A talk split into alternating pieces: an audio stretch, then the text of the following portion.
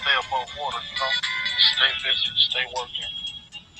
Told me like the key to this joint, the key to stay on top of things, to treat everything like it's your first project, you know what I'm saying? Like it's your first day, like I would the intern. Like, that's how you try to treat things, like just stay hungry. Huh.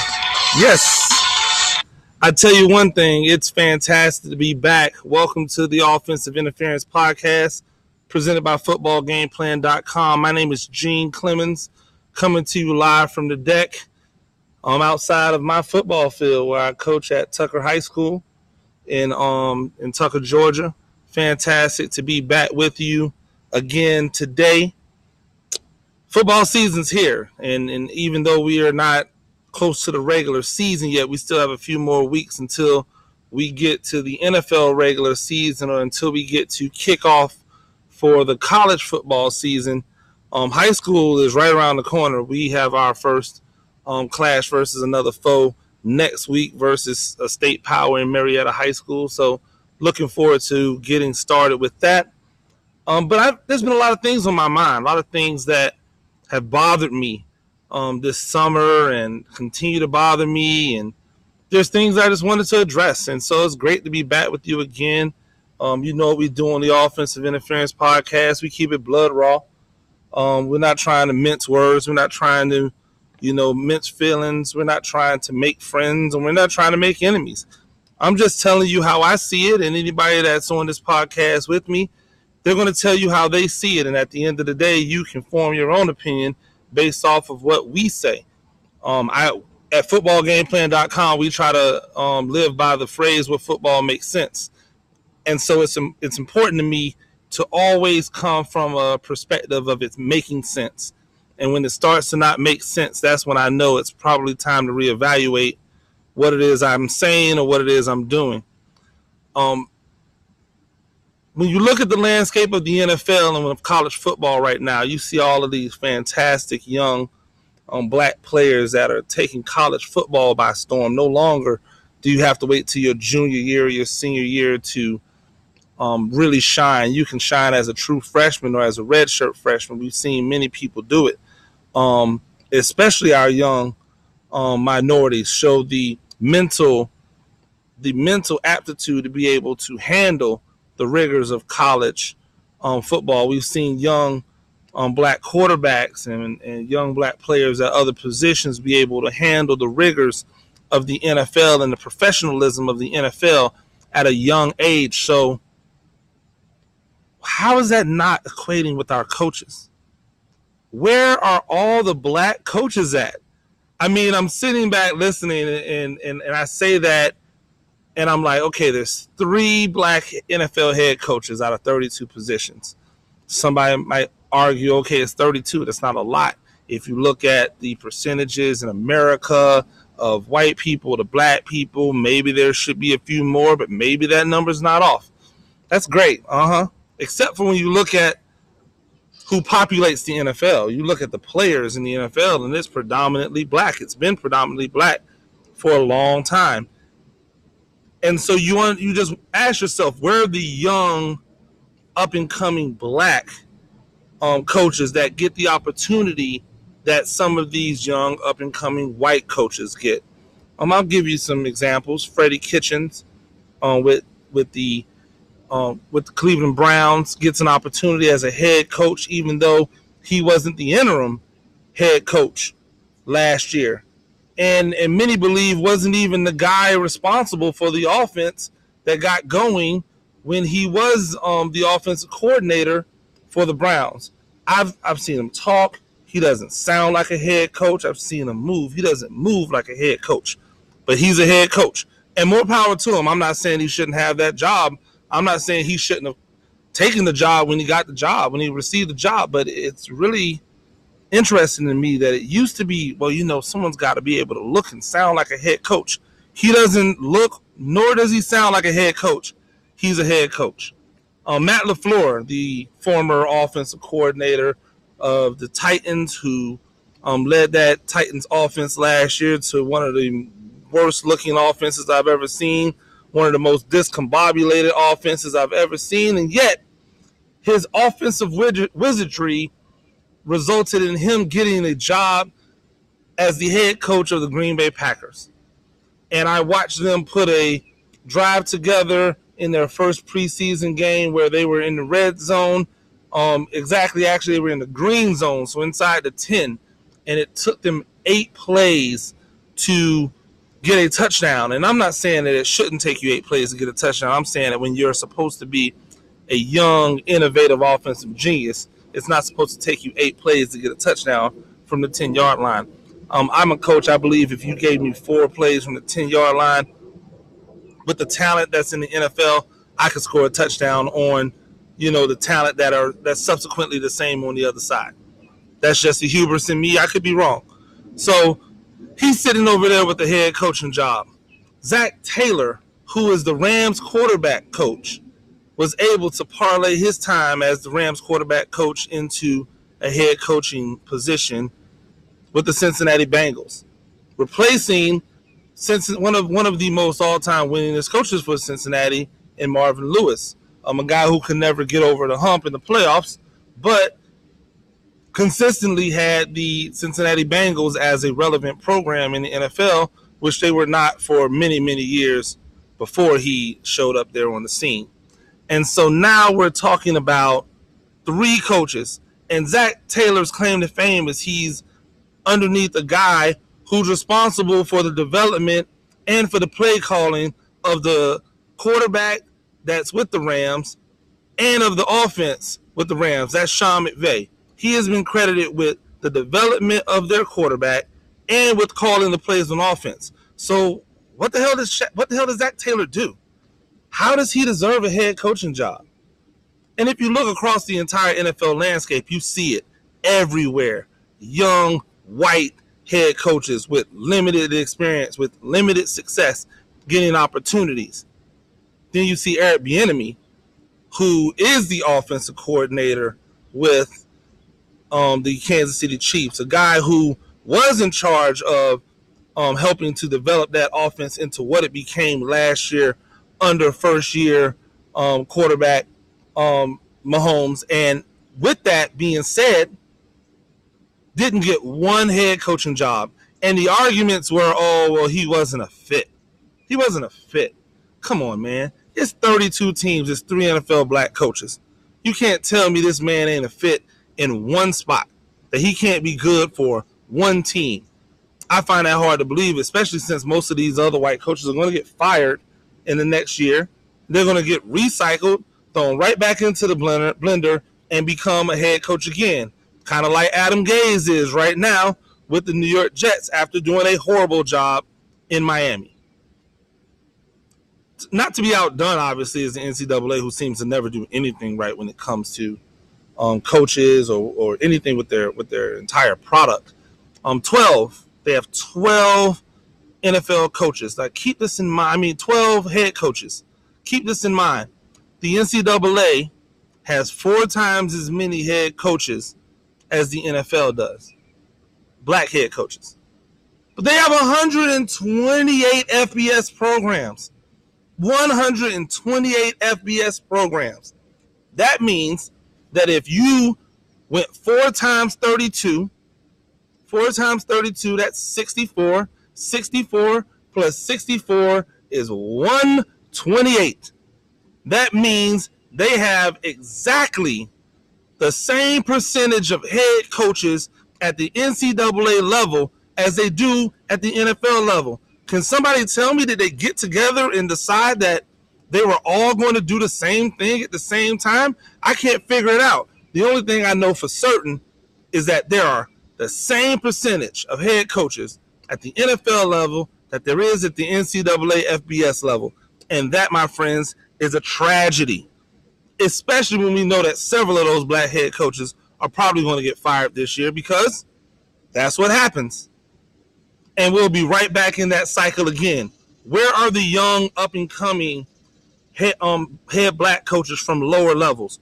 Why is it that HBCU head black coaches, black head coaches, never get that call up to the next level? Yet we always see um, head coaches from the FCS level in in the in the championship um, side getting opportunities to get better jobs. You see um, teams from the Big Sky, their head coaches get scooped up all the time. Um, the Colonial Athletic Association, their head coaches get scooped up all the time by bigger programs. Where are the young minority head coaches that are that are doing their thing at the secondary level that are getting an opportunity at that bigger level? We don't see it. Where are they? They're out there. They have to be out there because there's so many black players that become coaches. There's so many guys who want to be in this profession, and yet they don't seem to get the same opportunity as well. I'm going to do a study on high school coaches. I really want to know what is that what it's like down there. I bet it's not as great as we might think it is. And I'm a guy who's been a head coach at the high school level, and I still don't think it's it's as good as it needs to be. We'll find out. All I know right now is that the NFL and the NCAA, congratulations. Because if your job was diversity, you failed. Another thing that I'm thinking about right now is Mina Kimes just um she just had her first opportunity to be in a booth of of an NFL production on an NFL broadcast. Um, it was a it was a landmark day. The first woman to be in the booth. Um, very Doris Burke esque. Um, not that Doris Burke was the first, um, but I always take Doris Burke to be the gold standard because Doris Burke understands the game from a playing perspective.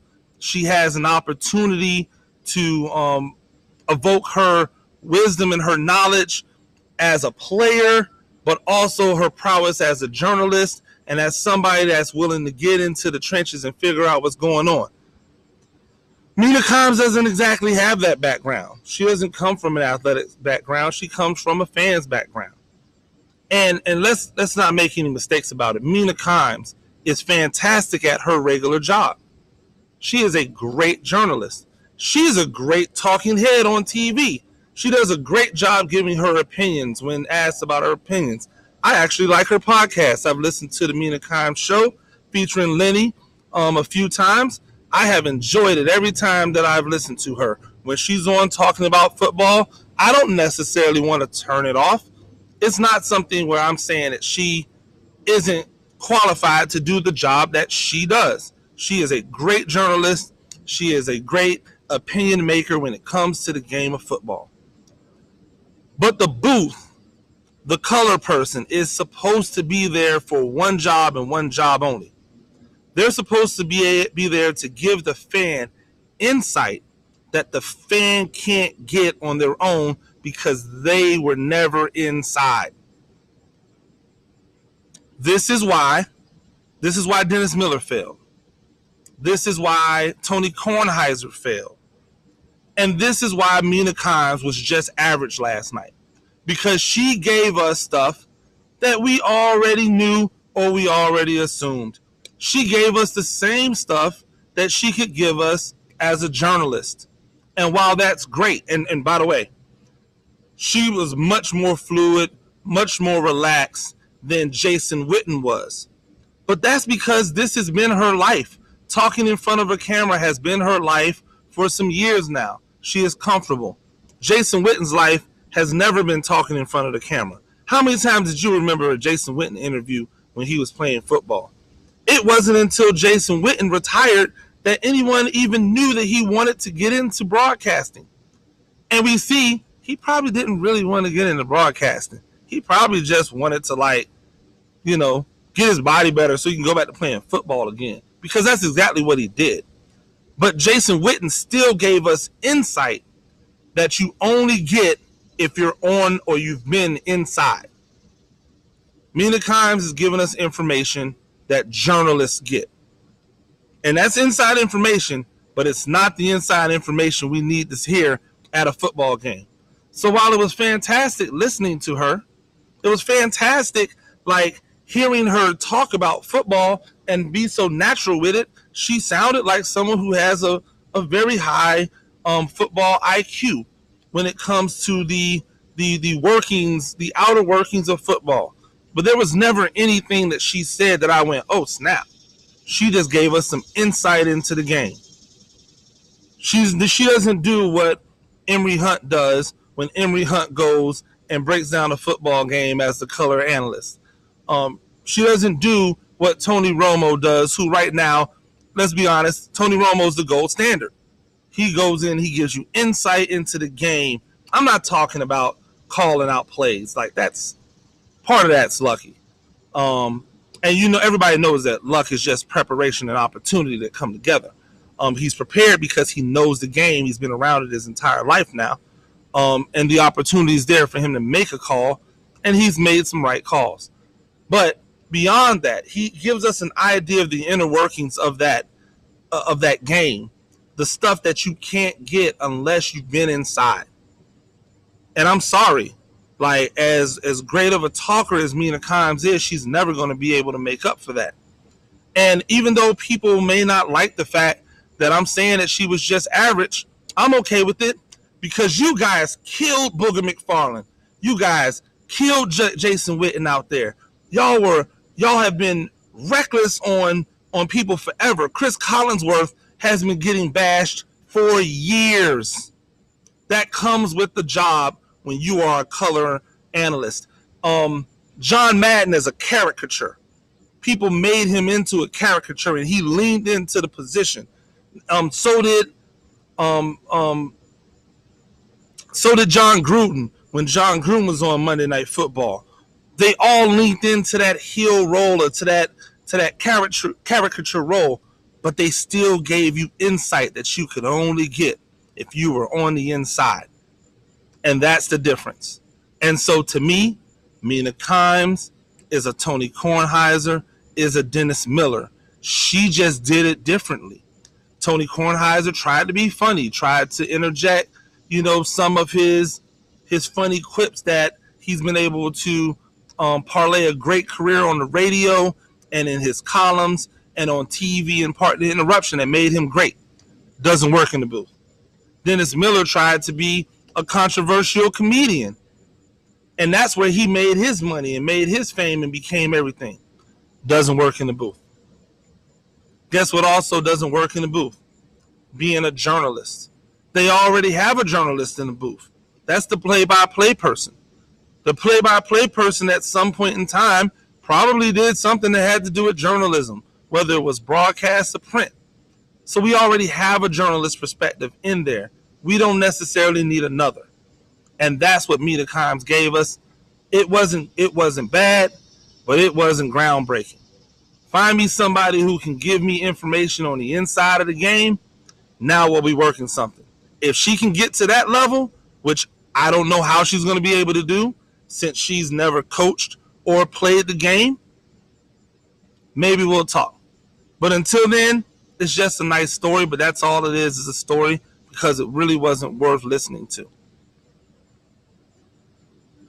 Another thing I'm thinking about now as we as we transition away and football comes back is this idea of gambling. You know, this year is going to be the first year where it's like fully full blown, you know, legal gambling in lots of places. People are going to be looking to make their bets. They're going to be looking for the opportunity to cash in to get rich. Um, and it made me think about why was there this why was there this big stigma about um about gambling and why was it such a big deal? What was the what was the nature behind people being upset about gambling? Then I realized the NFL can control certain types of things, but they can't control gambling. They can't control legalized gambling. People act like gambling hasn't been legal for years. Ladies and gentlemen, it's called fantasy football. The difference is is that the NFL is in bed with fantasy football. So the NFL is getting lots and lots of revenue generated from fantasy football. That's why fantasy football, football is pushed so much on every network. That's why fantasy football is pushed so much in the NFL because it's their opportunity to get money. You know who doesn't who don't get any money from fantasy football? Players. And before people tell me, "Oh, yes they do." They do revenue sharing. The salary cap does not reflect the amount of money that the sport makes. The salary cap does not reflect the billions of dollars that this sport makes. So if you're not going to have an opportunity for the players to get their hands on that money individually, now here comes legalized sports gambling. People are concerned, oh, well, you know, got to watch players. You really think that a quarterback's going to risk a hundred million dollar bag for a million dollar bet? Are you nuts? NFL quarterbacks, who, by the way, are the only ones who can really tilt a game one way or another because they have control of the ball all the time. A center can't do it, they'll get fired before they, they're able to, to snap enough bad snaps to have it be a, a situation. But a quarterback has the opportunity to directly affect the game. But the quarterback is the only position that is not screwed over by the salary cap because quarterbacks get paid. Running backs don't, tight ends don't, wide receivers don't, offensive linemen don't. I mean, don't get me wrong, they're not they're not starving. But quarterbacks get generational wealth money. Generational wealth money. Wide receivers sign generational wealth contracts. Rarely do they ever see the end of them. Rarely. They have to hope for a signing bonus that, that puts them in a position to be able to provide for their families forever. Running backs rarely even get that contract. It's a it's a rarity that you hear a, a Todd Gurley contract. So when you look at football and you say, okay, well, these players might, you think a running back is going to take a chance, knowing that a running back is easily replaceable in the NFL, according to people. You think he's going to take the opportunity to throw a game to make a million dollars when he can get blackballed and have no opportunity to make money at this at this game forever? The the biggest scandals you're ever going to hear about coming out of legalized sports betting because sports gambling has been going on forever. The only thing you're really going to hear about is you'll maybe hear about a player who bets on his own team. You may hear about a player betting on his own team. I doubt it, but you may. And I can't necessarily say I'm mad at that. But the idea that oh my gosh, this gambling thing is new. When fantasy football is making billions upon billions of dollars every year is laughable. Fantasy football is so is so big that they're giving out million dollar and five million dollar and ten million dollar prizes. People are telling kids to play Fortnite because Fortnite gave out three million. Tell your kids to play fantasy football. They can make a lot more money and, and with a lot less good competition because most people playing fantasy football don't know what they're doing. Most don't know what they're doing. They keep they keep looking at it like it's a video game, and the people who are successful have found a way to bridge the gap between game and the real game. Those are the people who haven't devalued running backs. Those are the people who understand that a quarterback who throws um, a lot of touchdowns is valuable that a quarterback who can run for 50 plus yards a game and maybe get you one rushing touchdown a game is valuable. It's worth money. It's gambling. It's gambling. And it's been in the NFL for as long as I can remember now.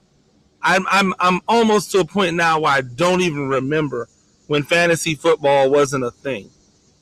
So we've had legalized gambling Owners can't control it, so they don't like it.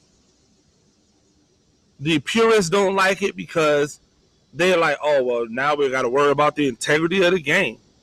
They're giving players Toradol to be able to deal with pain. The integrity of the game has been gone. They're signing players to contracts they know they have no chance of honoring. They have no desire to honor that full contract. The integrity of the game has long been gone. They're allowing marginal to average quarterbacks to hold them hostage. The integrity of this game has been Long gone. So you can miss me with the whole, oh my gosh, legalizing gambling is a, is a horrible thing. And just pass me a slip. That's what I'm talking about. Finally, before I got out here, I want to talk about one more thing that really, really gets on my nerves. And that's this idea that Lamar Jackson can't throw. I keep hearing people say it. I keep hearing people talk about it. I keep watching and seeing posts on social media talking about Lamar Jackson as if he can't throw. Ladies and gentlemen, Lamar Jackson threw for 58% completion percentage last year. It's essentially what he did in college. Um, he also put up ungodly numbers throwing the ball in college. He was only allowed to throw the ball a, fra- a fraction of the time, whereas his contemporaries that year, last year, Baker Mayfield, Sam Darnold, Josh Allen, and Josh Rosen were allowed to throw the ball infinitely more times. I did some numbers, and if I extrapolated out the attempts based off of the completion percentage that Lamar Jackson had, that I think is a fair completion percentage, 59%, he would have outperformed in the passing game. Josh Allen, it wouldn't have been close. Sam Darnold wouldn't have been close. Josh Rosen wouldn't have been close. The only person he would not have outperformed is Baker Mayfield and he wasn't very far off. This idea that Lamar Jackson can't throw comes from one thing it comes from an idea of systemic racism at the quarterback position. The way in which black quarterbacks are spoken about, not just minority quarterbacks. This only happens with black quarterbacks. The way they talk about Lamar Jackson. Oh, well, he's got to run a gimmick offense. He's got to run an RPO offense. Um, what do you think they run in Philadelphia? They run the same offense in Philadelphia. That same offense, by the way, that won a Super Bowl in Philadelphia. The same offense that they're using to justify giving um, Carson Wentz ungodly amounts of money a guy who can't stay healthy, who's never stayed healthy in his entire career. They're giving him ungodly amounts of money to run the offense that you're calling a gimmick in Baltimore. Josh Allen is running an offense that is not a traditional NFL offense. In fact, I'm really wondering what the hell is a traditional NFL offense? Tom Brady runs a, a a catch and throw, college style, um, get the ball out your hand quick, get the ball into the hands of um, receivers who can make yards after catch style of offense that was made pos- made um, popular by Oregon and what Chip Kelly was doing. The only thing he doesn't do is add the running quarterback element to it. They do a little bit more downhill scheme, but it's catch, look, and throw. It's stuff that has been around forever. And guess who's been running it? Black quarterbacks. Black quarterbacks have been running this offense. They've been running Tom Brady's offense. They've been running Carson Wentz offense. They've been running um, Alex Smith, uh, Alex Smith's offense until last year when they actually got a black guy to run it. And guess what happened? He broke records. Amazing. But when you come back and you start talking about Lamar Jackson, it's the same type of ridiculousness you talked about with Cam Newton. Cam Newton can't throw. Cam Newton can't be a sustainable quarterback in the NFL. Cam Newton's a gimmick. Cam Newton's a Hall of Famer, ladies and gentlemen. Cam Newton is one of the most unique athletes to ever play the position. And now that he's logged enough years to where he has the numbers to back it up. Cam Newton's a Hall of Famer. You're going to have to deal with it. This stuff is all over the place. Lamar Jackson can't throw. Nobody gives nobody gives Deshaun Watson his due in Houston. He just keeps winning and throwing touchdowns. Russell Wilson has been the most consistent quarterback in the, in the, in the NFL his entire career.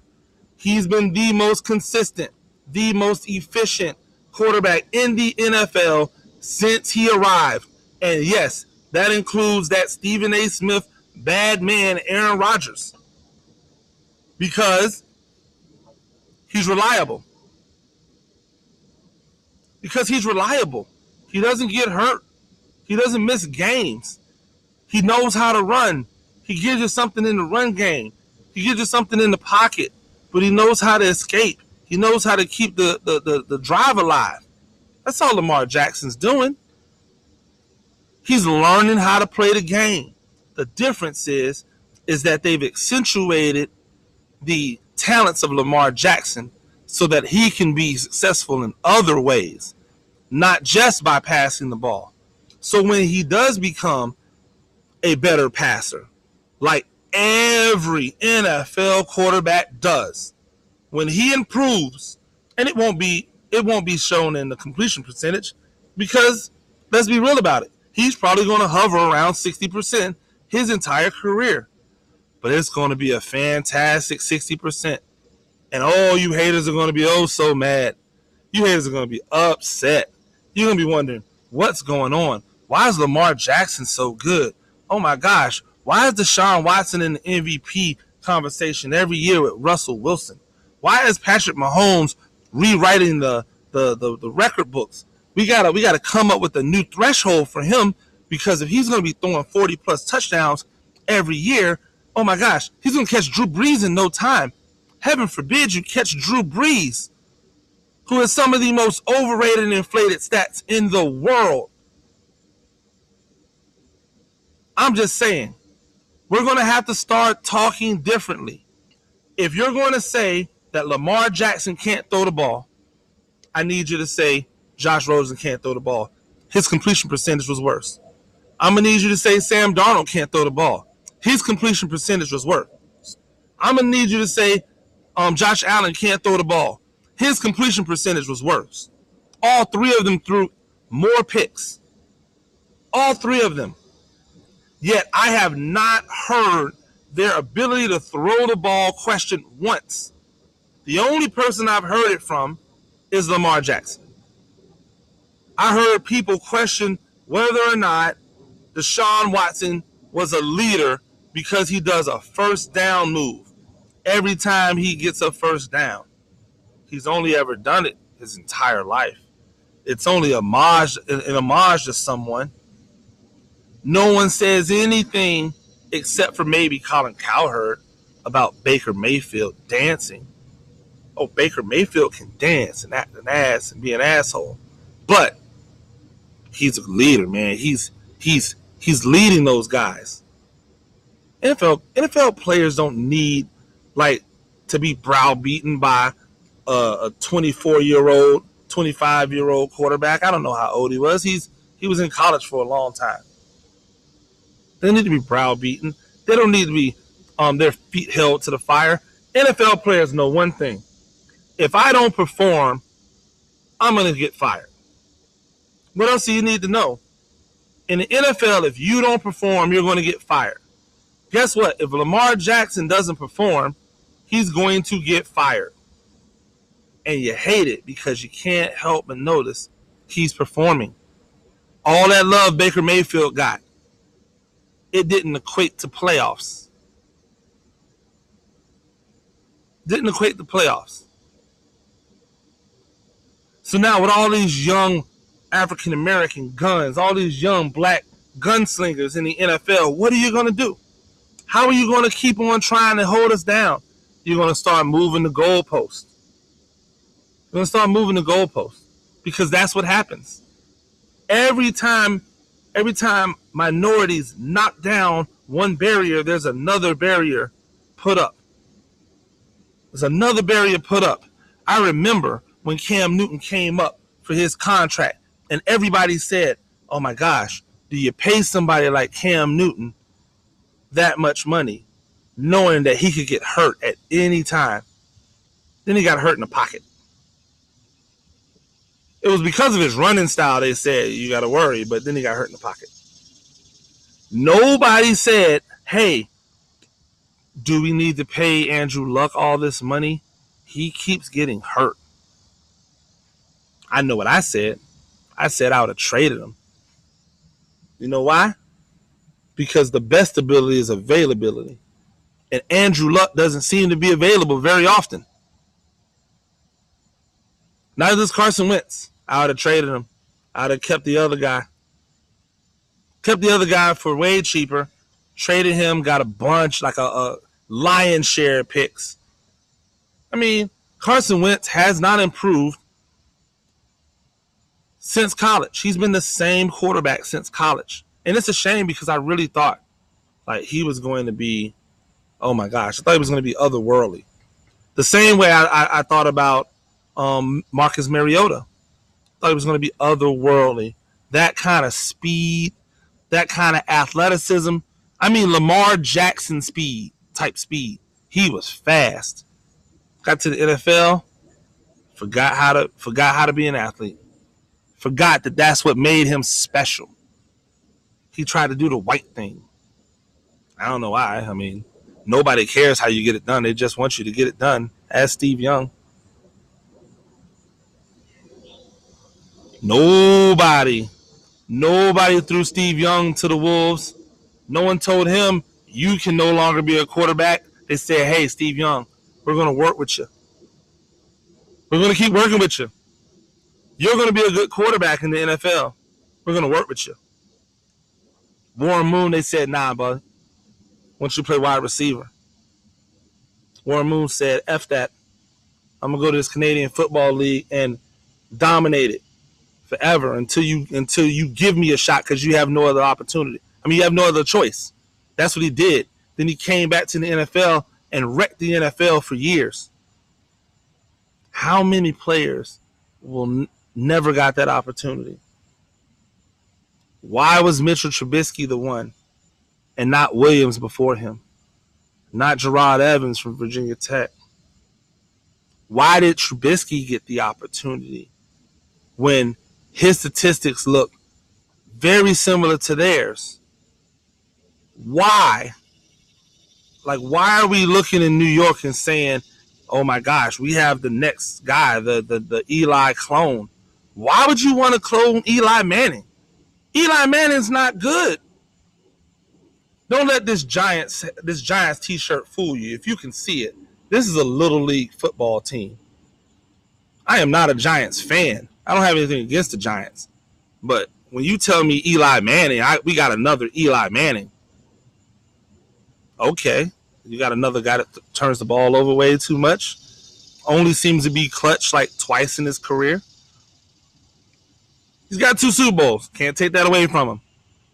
He's got a bunch of stats that don't mean a thing. And if you take the Super Bowl away from the Super Bowls away from him, which you can't, but if you take those Super Bowls, which are team awards, he's terrible. He's got one season. I go, man, he was really good. One season, but we we we hold him up. Not we. People hold him up as if he's great, as if he's his brother. He can't hold Peyton Manning's job. He is nowhere near on the same level of Peyton Manning.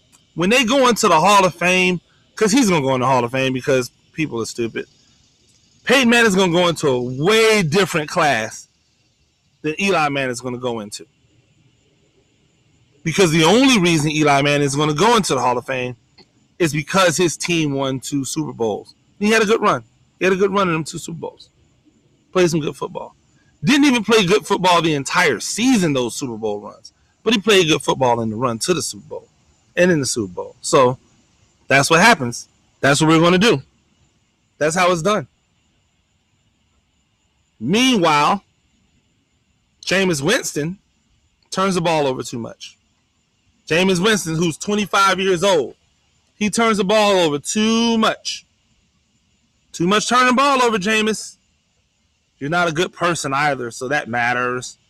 But you turn the ball over. That's what we really care about.